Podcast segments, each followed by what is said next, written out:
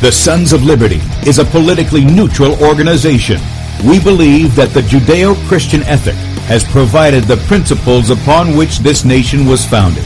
It is our belief that these principles provide not only the foundation and framework for American government and society, but are also essential to the maintenance of a fair and just society. All program content is based on a Christian biblical worldview. One of you said to me recently that we shouldn't rock the boat. Well, ladies and gentlemen, I want to tell you that I am a boat rocker. Rocker. Rocker.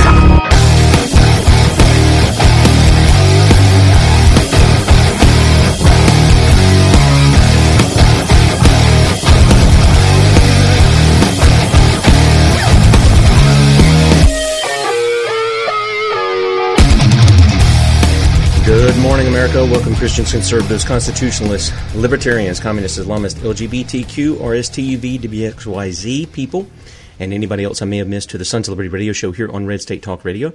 I'm your host, Tim Brown, coming to you live from the U.S. occupied state of South Carolina.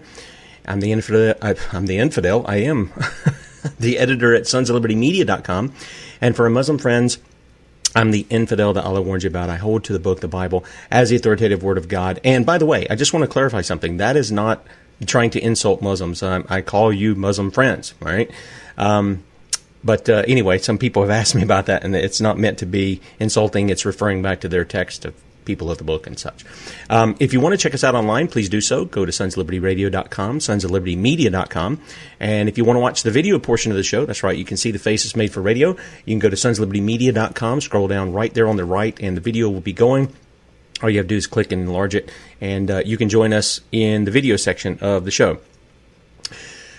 You can also see that video feed on our Twitter account at FPPTim, FPPTim on Twitter, or on Facebook at Bradley Dean SOL. Our YouTube channel is B Dean Sons of Liberty. BeforeIt'sNews.com, Michael Roach has been so kind to give us a place there every weekday morning at 6 a.m., Saturdays at 8 a.m., and then 3 p.m. Monday through Saturday. Bradley comes on uh, Eastern Time uh, on Before It's News. And then DLive.tv at The Sons of Liberty. The Sons of Liberty at DLive.tv. And finally, if you're on any of these other new networks, Spreely Gab, MeWe Minds, and USA.life. Check us out at Sons of Liberty or Sons of Liberty Media. Okay, so today ought to be pretty fun. Um, and I hope it will be informative. I, am not looking just to um, stir the pot, so to speak. That, that's not what I want to do. What I want to do is help to correct some misunderstandings, some uh, things that lead people astray and I'm going to give you just a few minutes of introduction on this, and then we'll get to what the topic is, which is what was the mark of the beast. Okay? Now, literally, for hundreds of years, Christians and even people who aren't Christians have speculated on what the mark of the beast is. Notice that I'm using the, ch- the terms was and is. They, they do this, okay?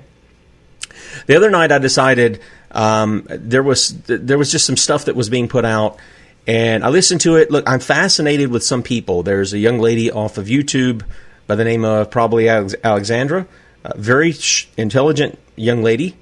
Uh, especially when it comes to Freemasonry and the occult and, and putting that out there. And even some of her understanding of how that relates to Scripture is fascinating to me. I mean, it really is.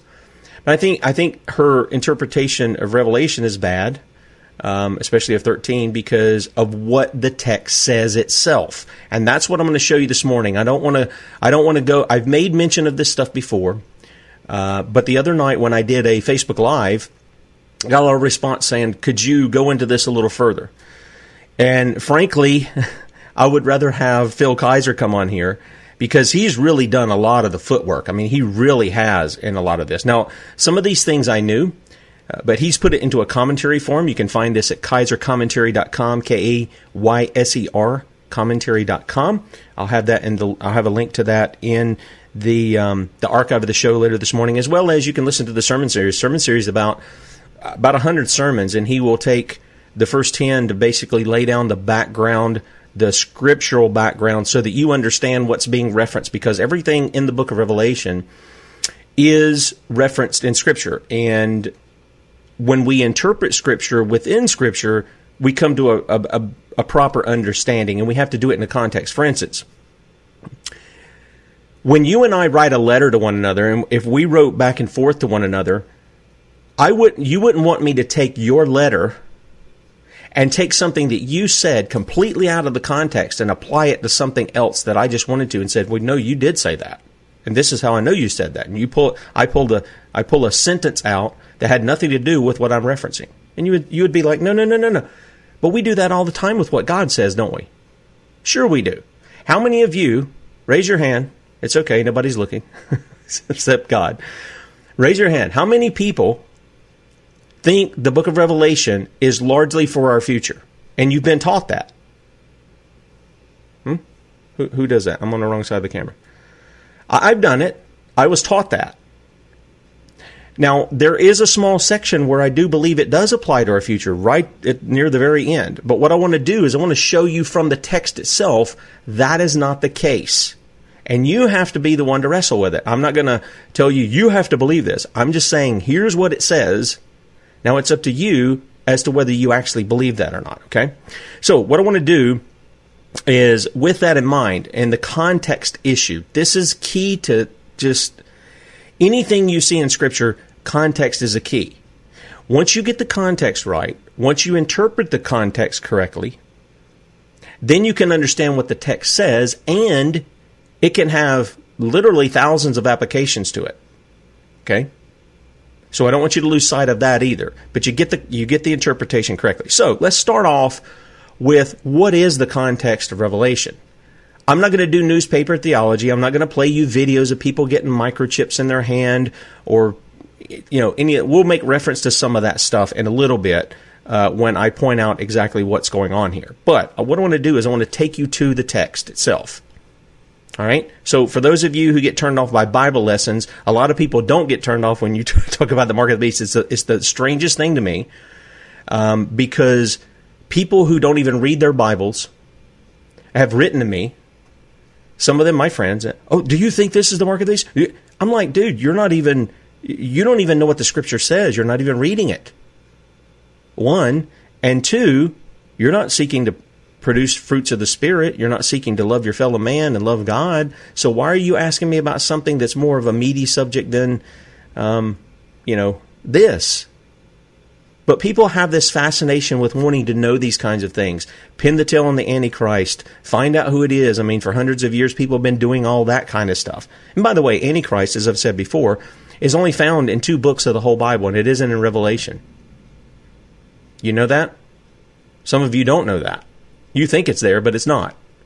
It's in First and Second John, and it teaches. It. John says you're hearing about an antichrist coming, but I'm telling you, it's a doctrine that people hold, and there are many Christ, many antichrists even now. By the way, if you want to call in, I'll take your call. Uh, you know, I'll try to answer any question that I can um, because it's been a while since I've looked at this. Uh, but I did look over it a little bit last night, so I'd have a, a more firm grasp of what we're talking about. So sometimes even I have to refresh my understanding in that. Let's let's get kicked off here though, uh, because I think people are interested in what's going on, especially in light of what they see happening in our land, and I'll bring application to that. Okay, so I won't leave that off. I'll bring application to it. So let's go to Revelation chapter one, because this sets the context for the whole book. Okay. We have the revelation of Jesus Christ, which God gave unto him to show unto his servants things which must shortly come to pass and he sent and signified it by his angel unto his servant John, who bare record of the word of God and of the testimony of Jesus Christ and of all things that he saw. Blessed is he that readeth, and they that hear the words of this prophecy, and keep those things which are written therein. What, what does it say? For the time is at hand. Okay? For the time is at hand. Now, you have to understand something. This is not communicating the time is at hand 2,000 years in the future. That's not what it's saying at all. In fact, there are two other places within the book of Revelation where John is very clear that this at hand is about to happen. Okay? It's about to happen. You say, how can this be? This is about future stuff. And if you know, if you've listened to people who just gone off the rails, Hal Lindsey and John Hagee. I mean, John Hagee's a heretic. You shouldn't be listening to him anyway. And I don't. I, it's been years since I've heard anything or read anything from Hal Lindsey, but I know John Hagee's a heretic. Okay, he just is. If you listen to him, you really ought to repent and turn that stuff off. You really should. Um, but one of the interesting things is is that in the book of Revelation, in the same chapter, he'll say the same thing. Um, uh, I lost my place in here. He goes on. Let me see if I can uh, uh, put this back to where I was. Get a little tripped up when I start scrolling through some things here. I'm sorry, I didn't give you the phone number, and, and I apologize for that, John. It's 215 867 8255 215 Top Talk if you want to call in. All right, so in the same chapter, if we continue in uh, what's being said here, verse 7 of chapter 1, it says this Behold, he, he cometh with clouds, and every eye shall see him and they also which pierced him. Now, if you remember, Jesus told the Sanhedrin when he stood before them, he says, You're going to see the Son of Man coming on the clouds of uh, with power and great glory. You're going to see it. Right? He didn't say somebody else. He didn't say when you're, you know, at the end of time. He says, You're going to see it. He walked out of the temple after condemning the religious leaders, Matthew 23 and he began to speak to his disciples because they pointed to him. They said, Lord, look at all the, the buildings, right? They were building Herod's temple, which they completed about three years before it was destroyed in 70 AD. And Jesus said, I'm telling you right now, they ain't going to be a stone left upon another. That's Matthew 24, Mark 13, Luke 21. Those are what we call the Olivet Discourse. Okay? Now, within the Olivet Discourse, Jesus lays out all these things. They said, well, tell us when these things are going to be the destruction of the temple and the sign of your coming. Now, understand something.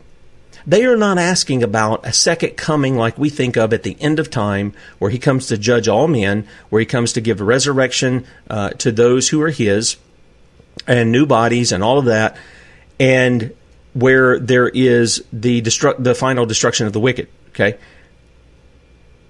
Um, two one five top talk 215 Top Talk, 867 8255. Because um, I can't type it in the thing right now.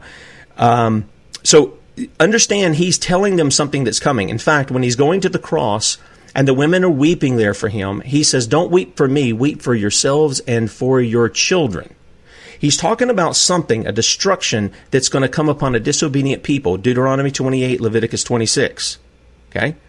In fact, Leviticus 26 is almost this really shortened synopsis version of the trumpet bowl you know kind of judgments that are happening in revelation and i tend to think that uh, revelation is providing us with or john is providing us with his olivet discourse he's the only gospel writer without one and I think God gives it to him in vision form what's happening. I believe that's the case for Kayser and many others. My own pastor uh, holds to these kind of things too.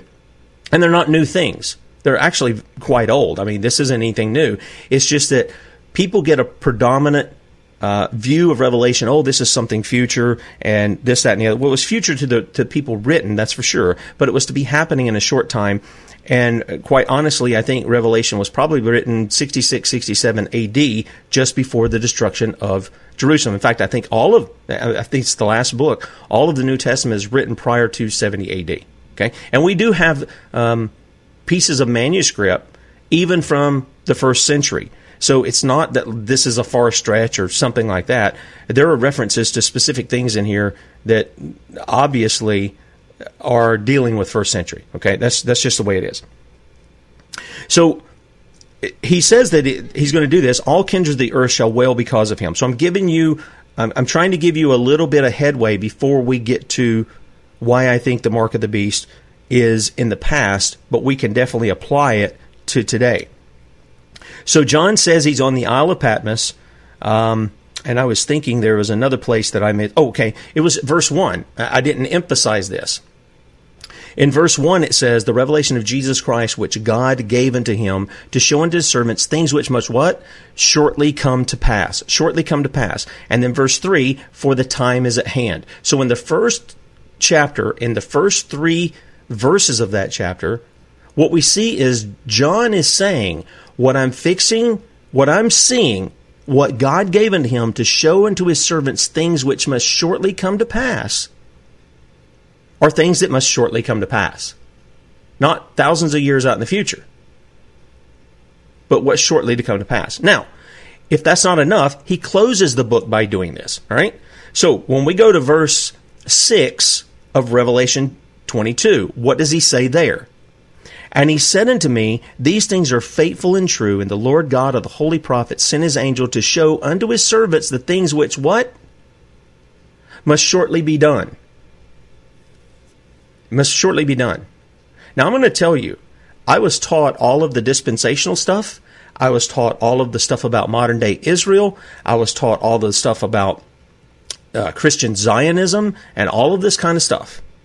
And I was taught Revelation was out in our future, could be happening anytime. Jesus could come at any moment.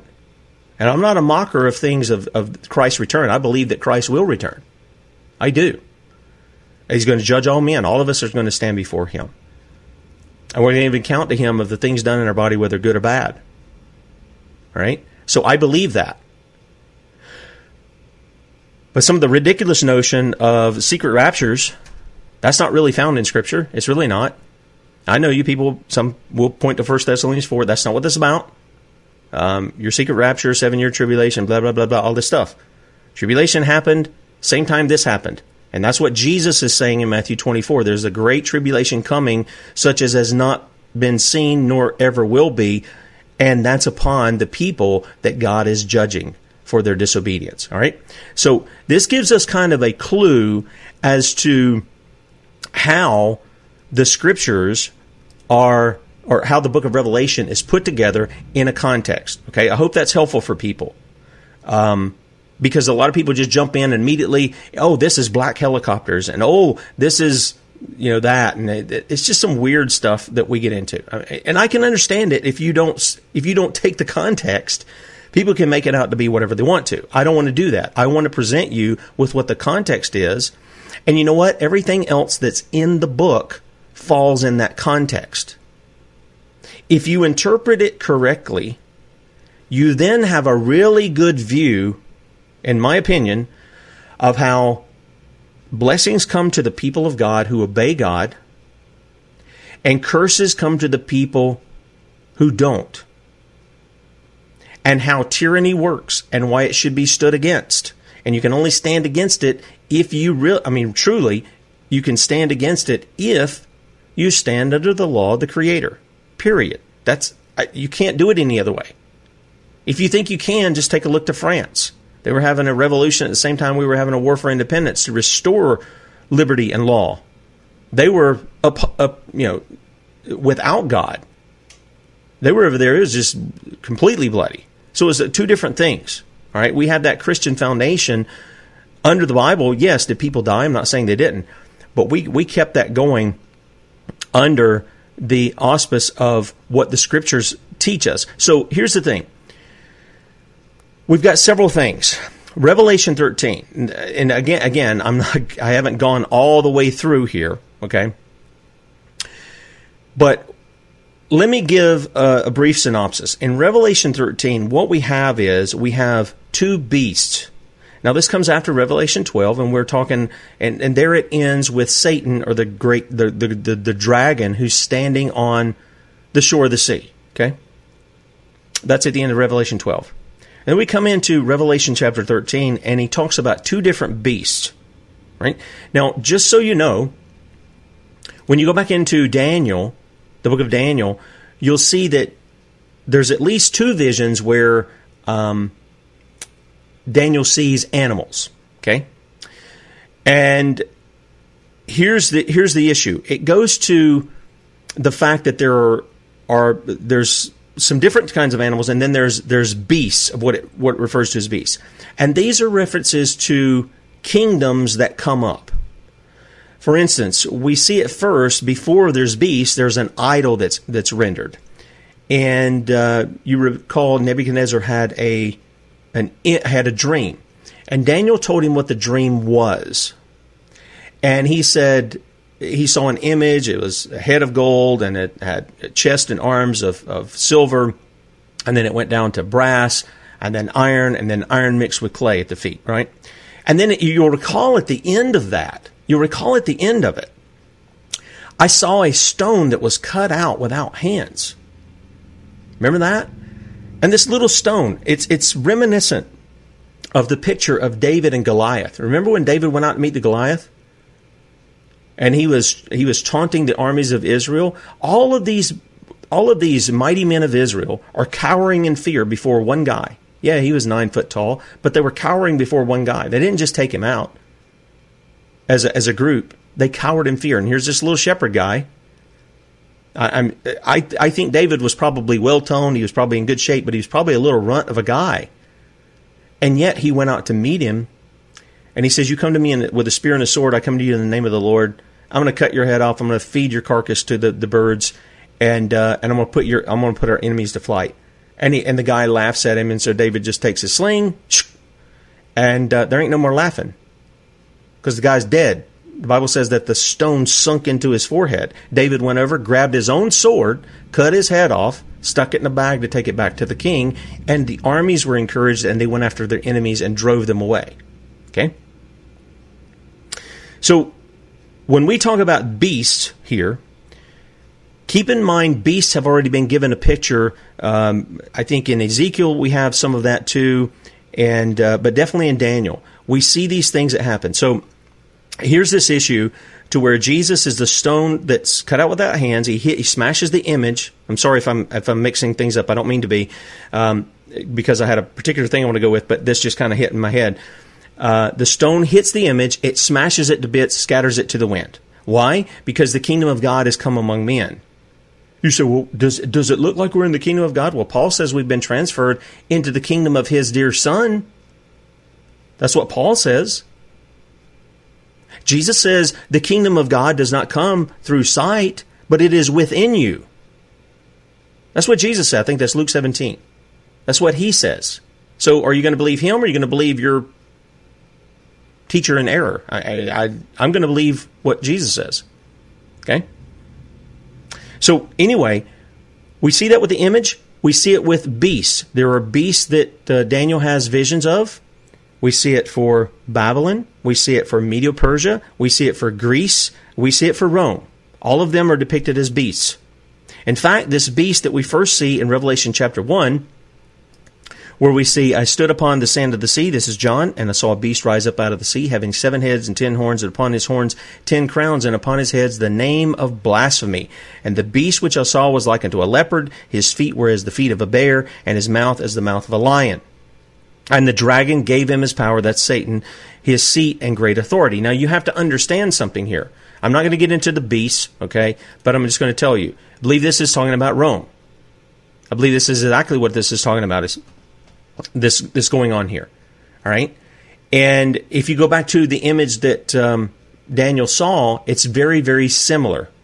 Okay, it's very similar here as to what's going on. So, with that in mind, there's a second beast that comes up, and um, that happens in verse eleven. And I beheld another beast coming up out of the earth, and he had two horns like a lamb, and he spake as a dragon. He exerciseth all the power of the first beast before him, and causeth the earth and them which therein to worship the first beast, those deadly wound, whose deadly wound was healed.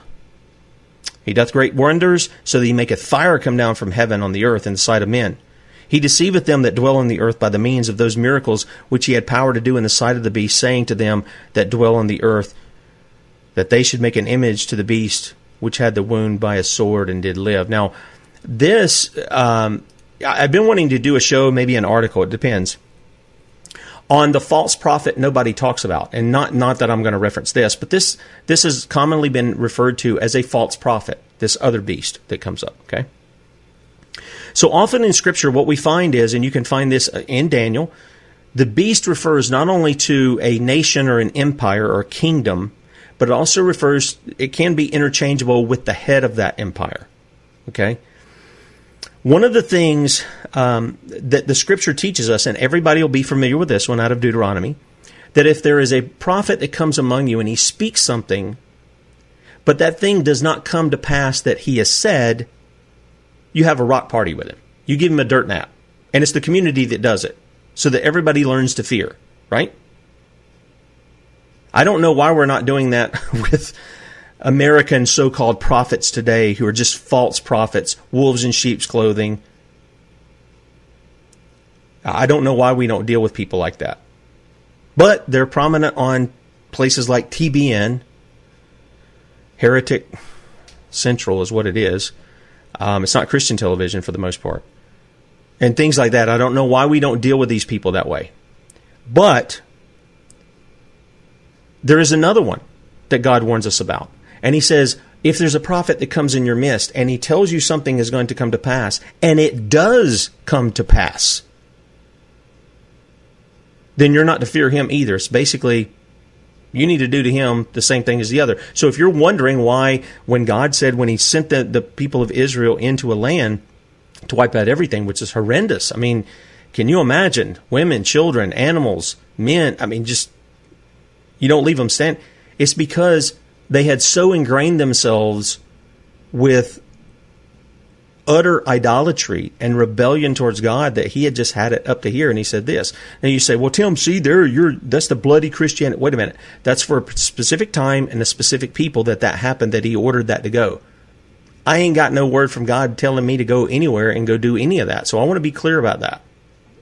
But under the law, yeah, I can see certain things um, taking place as far as punishments for individuals who do these kinds of things. Now, let's get to the meat of the issue because we're halfway through the show, and I know some people are saying, "Well, I tuned in to hear about this," uh, and I get it all the time. It's an hour-long show, folks. Okay, so I'm leading up to these things. I want you to understand.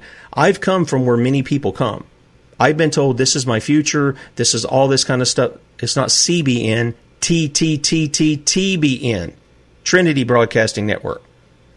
Okay, Trinity Broadcasting. Someone was asking, uh, so I, I'm trying to make it clear to what it is. Okay, so let's look at this text to where we come to in the book of Revelation. Uh, and before I do that, let me just make clear those people who will tie Antichrist in with first beast, okay, a Revelation. This is Antichrist. What doesn't say that? He uh, he obviously is antichrist. There's no question about that. But John has already told us what an antichrist is. It's somebody who denies that Jesus has come in the flesh. You don't receive them into your home. You don't bid them Godspeed, lest you be a partaker in their evil de- evil works. So you don't do that. So if you have, I don't know, Jehovah's Witnesses come to your door who deny the deity of Christ, if you have Mormons, and look, I love Jehovah's Witnesses. I love Mormons. I don't want to seem like, but they hold to the very doctrine that John says is Antichrist. They deny the deity of Christ. What they do is they say, well, there's many gods, or Mormons do. There's many gods. Well, that's not holding to the deity of Christ that John illustrates to us in John chapter 1, nor in his um, epistles. However, just so we're clear, even our forefathers in the Reformation pointed to Antichrist. Okay? Specifically, the papacy. Let me give you just a little bit of that, and then we're going to hit this mark of the beast part. All right? So, when you go to the Westminster Confession, here's one of the things you find. Whoa, my thing just disappeared here. my screen. All right, so uh, here we have in um, chapter 25 of the Church of the Westminster Confession, one of the things you have here is it says there is this is the only basically the church has been united over eschatology in the sense that there's a final day, Jesus will come again, he'll judge the nations, and then we go into what we term what we term as the eternal state, if you will. Okay? That's where everybody throughout history has agreed. In part six of chapter 25, the Westminster, it says, There is no head of the church but the Lord Jesus Christ, nor can the Pope of Rome in any sense be head thereof, but is that Antichrist, the man of sin, the son of perdition, that exalteth himself in the church against the Christ and all that is called God. Now, they're not the only ones. This also happens with Baptists. And so in the 1689 Baptist Confession of Faith, which uh, people like Charles Spurgeon held to, and I used to hold to this when I hold to the Westminster now, uh, except for that little part. I don't necessarily buy that, even even though I think the Pope is an antichrist. Okay, I'm just going to tell you. This is what it says The Lord Jesus Christ, the head of the church, in whom by the appointment of the Father, all power by the calling, institution, order of government of the church is invested in a supreme and sovereign manner. Neither can the Pope of Rome in any sense be head thereof, but is that Antichrist, the man of sin, the son of perdition. I mean, it's almost the same thing as Westminster, that exalts himself in the church against Christ and all that is called God, whom the Lord shall destroy with the brightness of his coming. So you can see even, you know, great men in our history, men that I admire and that I've read, held to the parts of these confessions here. Uh, whether it's the Baptist Confession, which is a Reformed Baptist, it's not like Southern Baptist, so don't twist that up. Southern Baptist has Baptist faith, faith and message; they don't hold anybody to it, and it's really kind of milk toasty. It, it makes God, it doesn't make God sovereign. It makes man sovereign, and a whole bunch of other things. It's just, it, it's not a very good confession.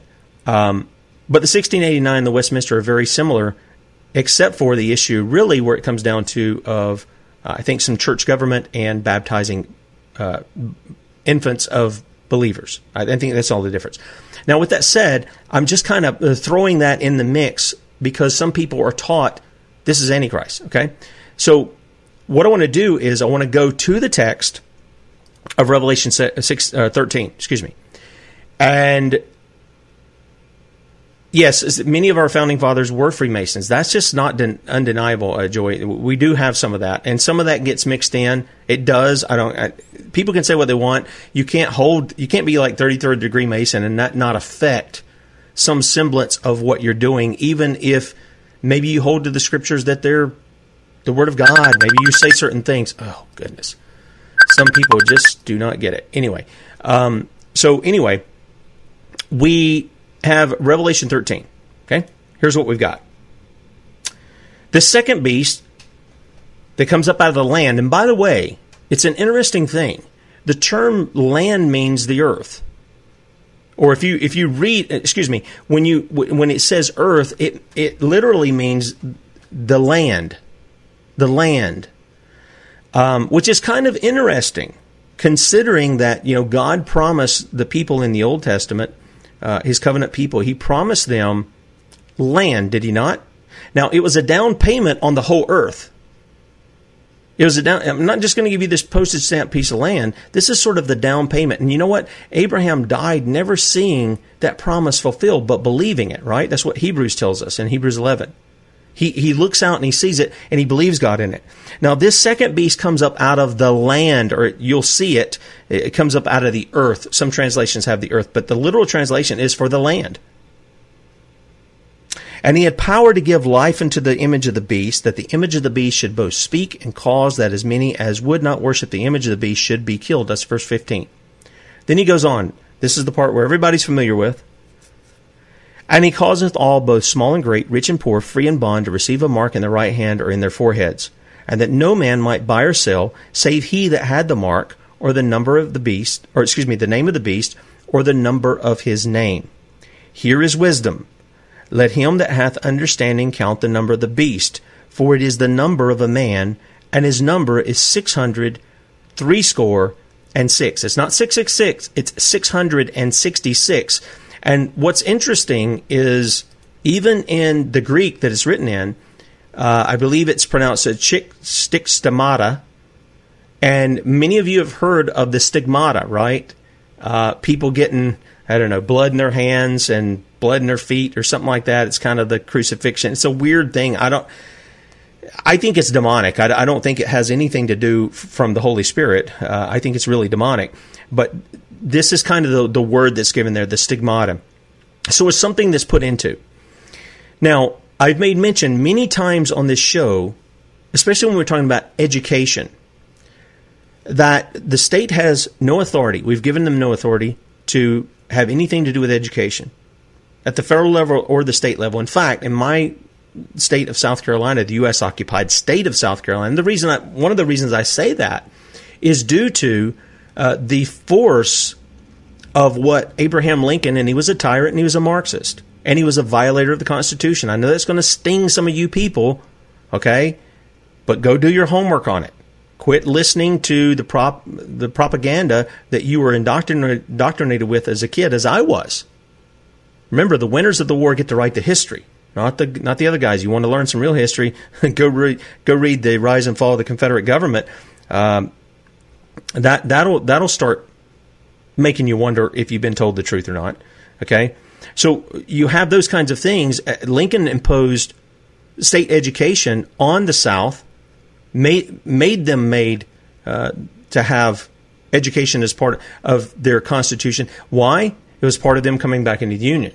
Now, this again, this was this was the advance all along, is to get education out from under mom and dad, whose duty it is. It's your jurisdiction, mom and dad. And if you want to give me excuses about it, you can talk to God about it because He's the one who said it, Deuteronomy six, and we're going to go there.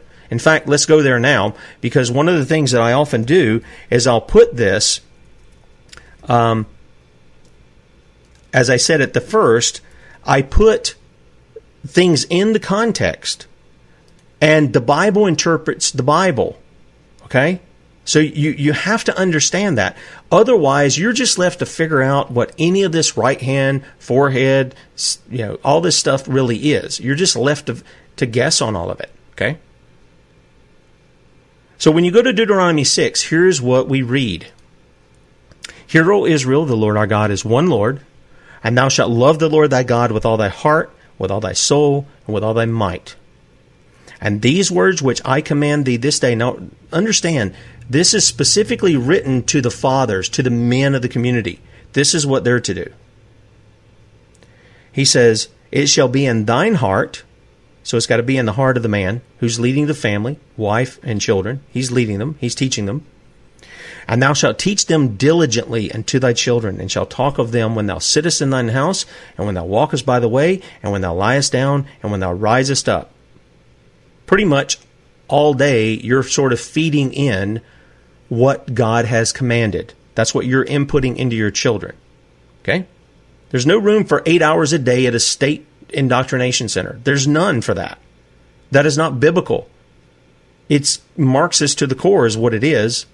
So if you're sending your kid there and you're calling your, yourself a conservative, I think I would examine what I'm doing.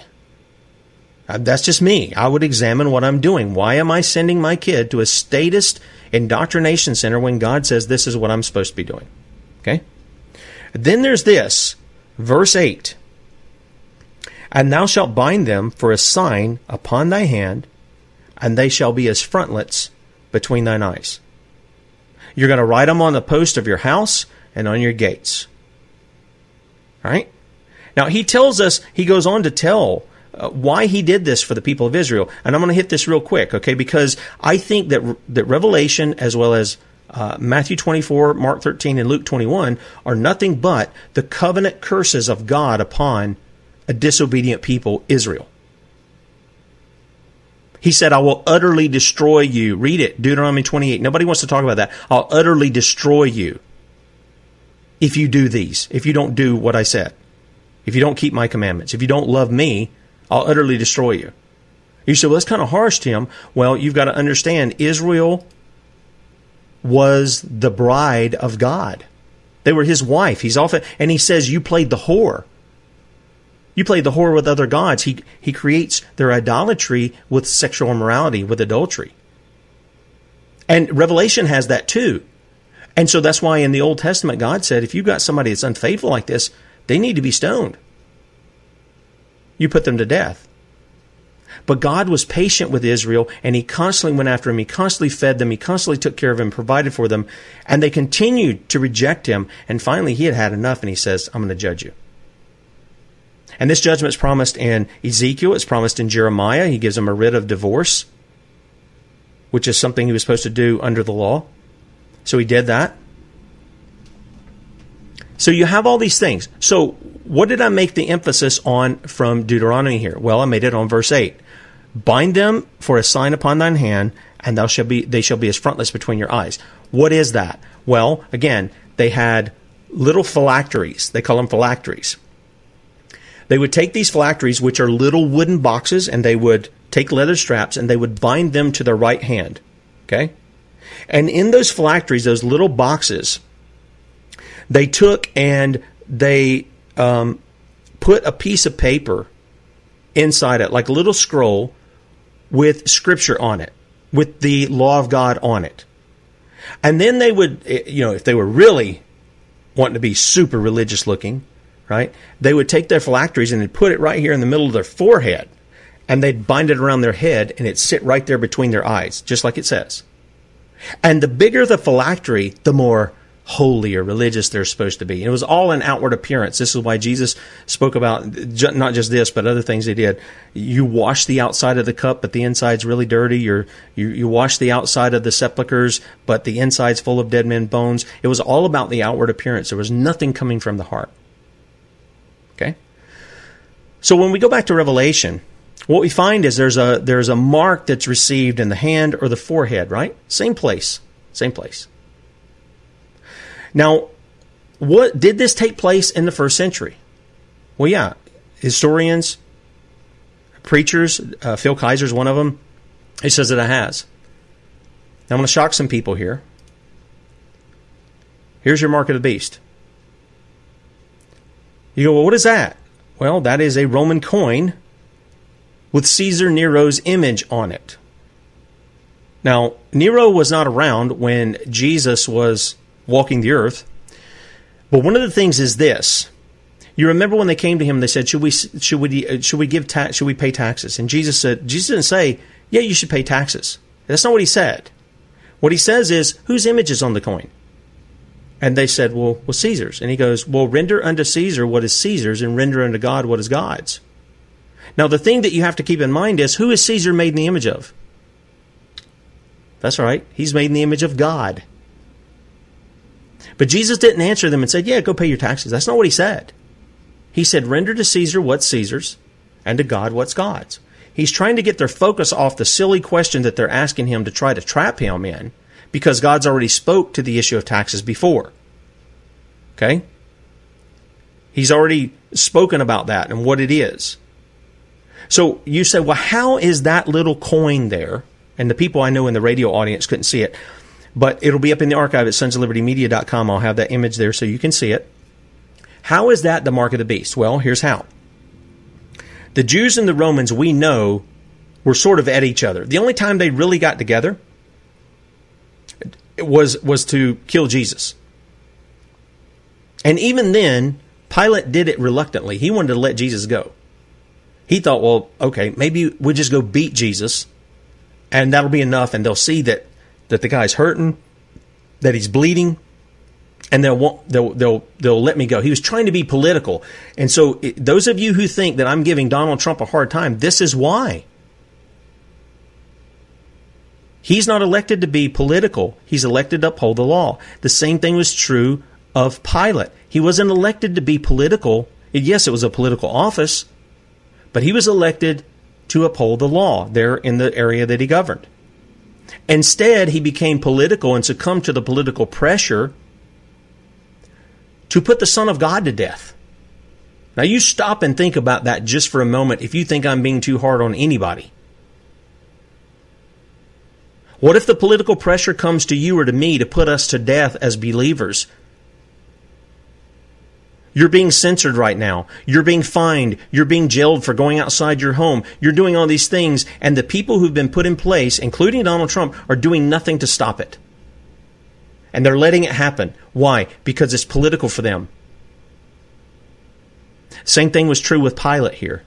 And the same thing, it became worse under Nero because it wasn't even about politics. It was just this lustful bloodthirst so much so that he was taking Christians and lighting them on fire to light up the night of his garden. Christians, your brothers and sisters and mine. This is what he was doing. But what happened with this coin is is this. They there was this imposition that if you wanted to buy or sell in that area at that time, you had to receive this mark. Now, it may have come as two ways, and we probably have indication that it probably came as both. Okay? You could take and you could take your phylactery off your right hand, okay, which is where the, the Jewish guys wore their phylacteries, and you could put it on your left hand. And in place of that, you would put this coin, or it might be an, another kind of a mark, maybe leather, something like that, but you would put that on there, strapped with leather to your hand. Or you would take it and you would put it around your head, and it'd be here, and it would show your allegiance. And this is something people are going to think I'm un American. I'm not. This is something I really have a problem with, with people wanting to force Pledge of Allegiance and all that stuff. You go back and read it. Socialist Baptists put a lot of this stuff together. Eh, to me, it, some of it smacks of stuff that I saw in Germany. I don't need to pledge allegiance to a flag in order to be to have my allegiance to my country if needed to actually defend her. I don't I don't have to do that. Because ultimately my citizenship is in heaven. And as a citizen of heaven, my yes should be yes and my no no. That's what Jesus said. Leave the oaths out of it. Leave the pledges of allegiance out of it. Give me doing what I'm supposed to do. That's more important than what I say, isn't it? Obviously it is, because we see all kinds of guys put their hand on the Bible, take an oath to uphold the Constitution, and they don't do it the moment they take it. And they know they're not going to do it. Some of them don't even know it. I'm more interested in the guy who knows it and will do it than whether or not he tells me he's going to do it. Aren't you? Doesn't that, doesn't that make sense? Put your money where your mouth is. All right? So, literally, what happened was if you were not willing to acknowledge that Caesar was Lord, all right, in some cases, I, I believe they had them actually offering sacrifices, uh, which would definitely have been offensive to many of the Jews but they had them offering sacrifices. Now, what's interesting um, about this particular coin is there is some information that we have that even though the book of Revelation was written in Greek, there have been many scholars who've recognized that a Greek form of Nero's name, which is Neron Caesar, when it's rendered into Hebrew or Aramaic, it gives a combined value of 666. That's that whole gematria thing. All right. There are other manuscript copies, and I want to just address this real quickly, that read 616, not 666. And the reason that may have been was um, some Latin translations that took place as well. And the translation of his name comes up to 616. And that may, that just may be an error. I think the, the majority of the text we have read 666. Okay. And look, God did not say He's going to preserve all the copies uh, infallible, but but I do believe that uh, He preserved His word to be infallible.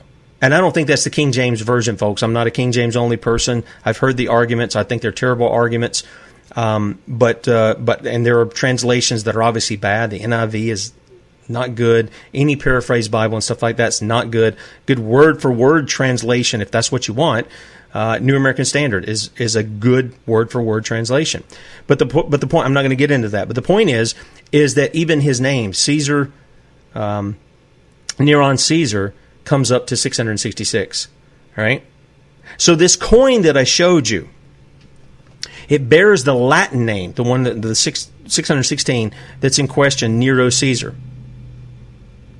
And then later, when we read that he's going to receive this mark and this, that, and the other, there's another commentator, uh, Craig Koester, and uh, this guy, here's what he writes. I'm going to give you this information. Using coins with the emperor's picture, for Jews opposed to Roman rule, coins bearing the emperor's portrait could be considered a violation of the divine command not to make a graven image. See how Jesus just took them right when, when he addressed that? Whose image is on there? Okay? Whose image is on there? not to, to make a, a graven image. Exodus 24 to 6. The New Testament Gospels say that when Jesus responded to a question about taxes, he had this questioners he had his questioners produce a coin which bore the emperor's portrait. The coin showed their connection to the imperial system. Revelation envisions the beast's mark not only on the forehead but on the right hand, perhaps because a person would not hold a coin in the hand when making a sale. And um, and Kayser adds some things as well. Now, what I want to do is I want to give, um, if I can, I lost my place and where I wanted to to bring up some stuff because I want to get into a quick application because we're running out of time here. And I do want to give some application because I know some people are saying, "Well, Tim, you're saying this is no, and can't you see what's going on in this?" And uh, okay, I walk by faith, not by sight. I can see things, and everybody else around me thinks the world's going to hell in a handbasket. But my Bible says that Christ is king and that he's putting all his enemies under his feet. 1 Corinthians 15. You guys read that, believe it, and follow it in spite of what you see. Again, the, the armies of Israel cowered in fear before a nine foot giant, and little boy David trusted in the Lord. He went out and says, Yeah, I see the giant. I see you scaredy cats over here, and I'm going to go fight this guy. And I'm going to win. It's time that Christians quit playing around, quit being scaredy cats, quit trying to pin the tail on the Antichrist, quit talking to gloom and doom, and go out in victory in the name of the Lord. That's what we should be doing. So there's several things. I'm not going to have time to get to it. I'll, I'll link up to the commentary where you can read it. I'll also give you the link to the series in the archive this morning. Here's what I want to do. So there's your mark of the beast. All right? And ultimately, anybody left in the city, when Jesus said, when you see the abomination of desolation in Matthew 24, when you go to Luke 21, you'll find out what that is. It's the armies encompassing Jerusalem. When you see that happen, get out of the city. Don't go back for your coat. Don't go back for this, that, and the other. Get out of the city. Why? It's fixing to come under siege. And they seized it for three and a half years.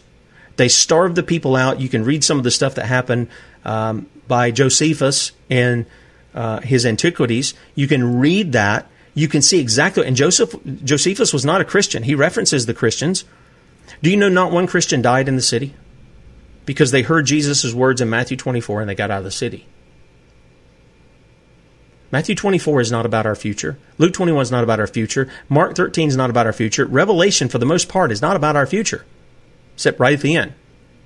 It was about the immediate future of the people that John wrote to. Now, how, what can we do? Is there an application for this? Yes, there is. Whenever your government doesn't matter if it's now or it's been through history. Whenever they start trying to limit your buying and selling, whenever they say you can only do this, that, and the other. In fact, one of the things about our, our Constitution was we're supposed to be using gold and silver in our trading or or even bartering, but definitely in paying of debts. Do we do that now? No, we don't do that. We have paper fiat money that's like monopoly money. It only has value because they say it has value. Now you can see the same thing. Look on your money. Whose image is on that? Just asking.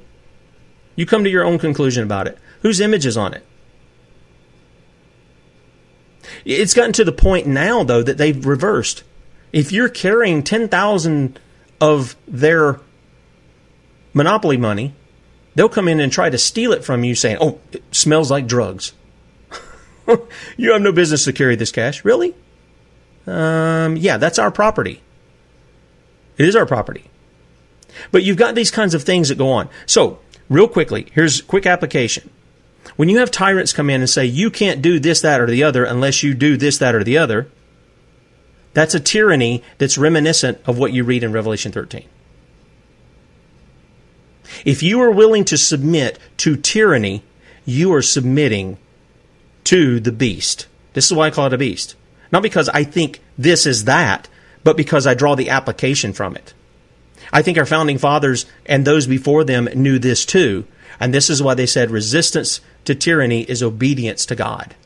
Do you understand? Does that make sense? I'm not trying to make it overly complicated.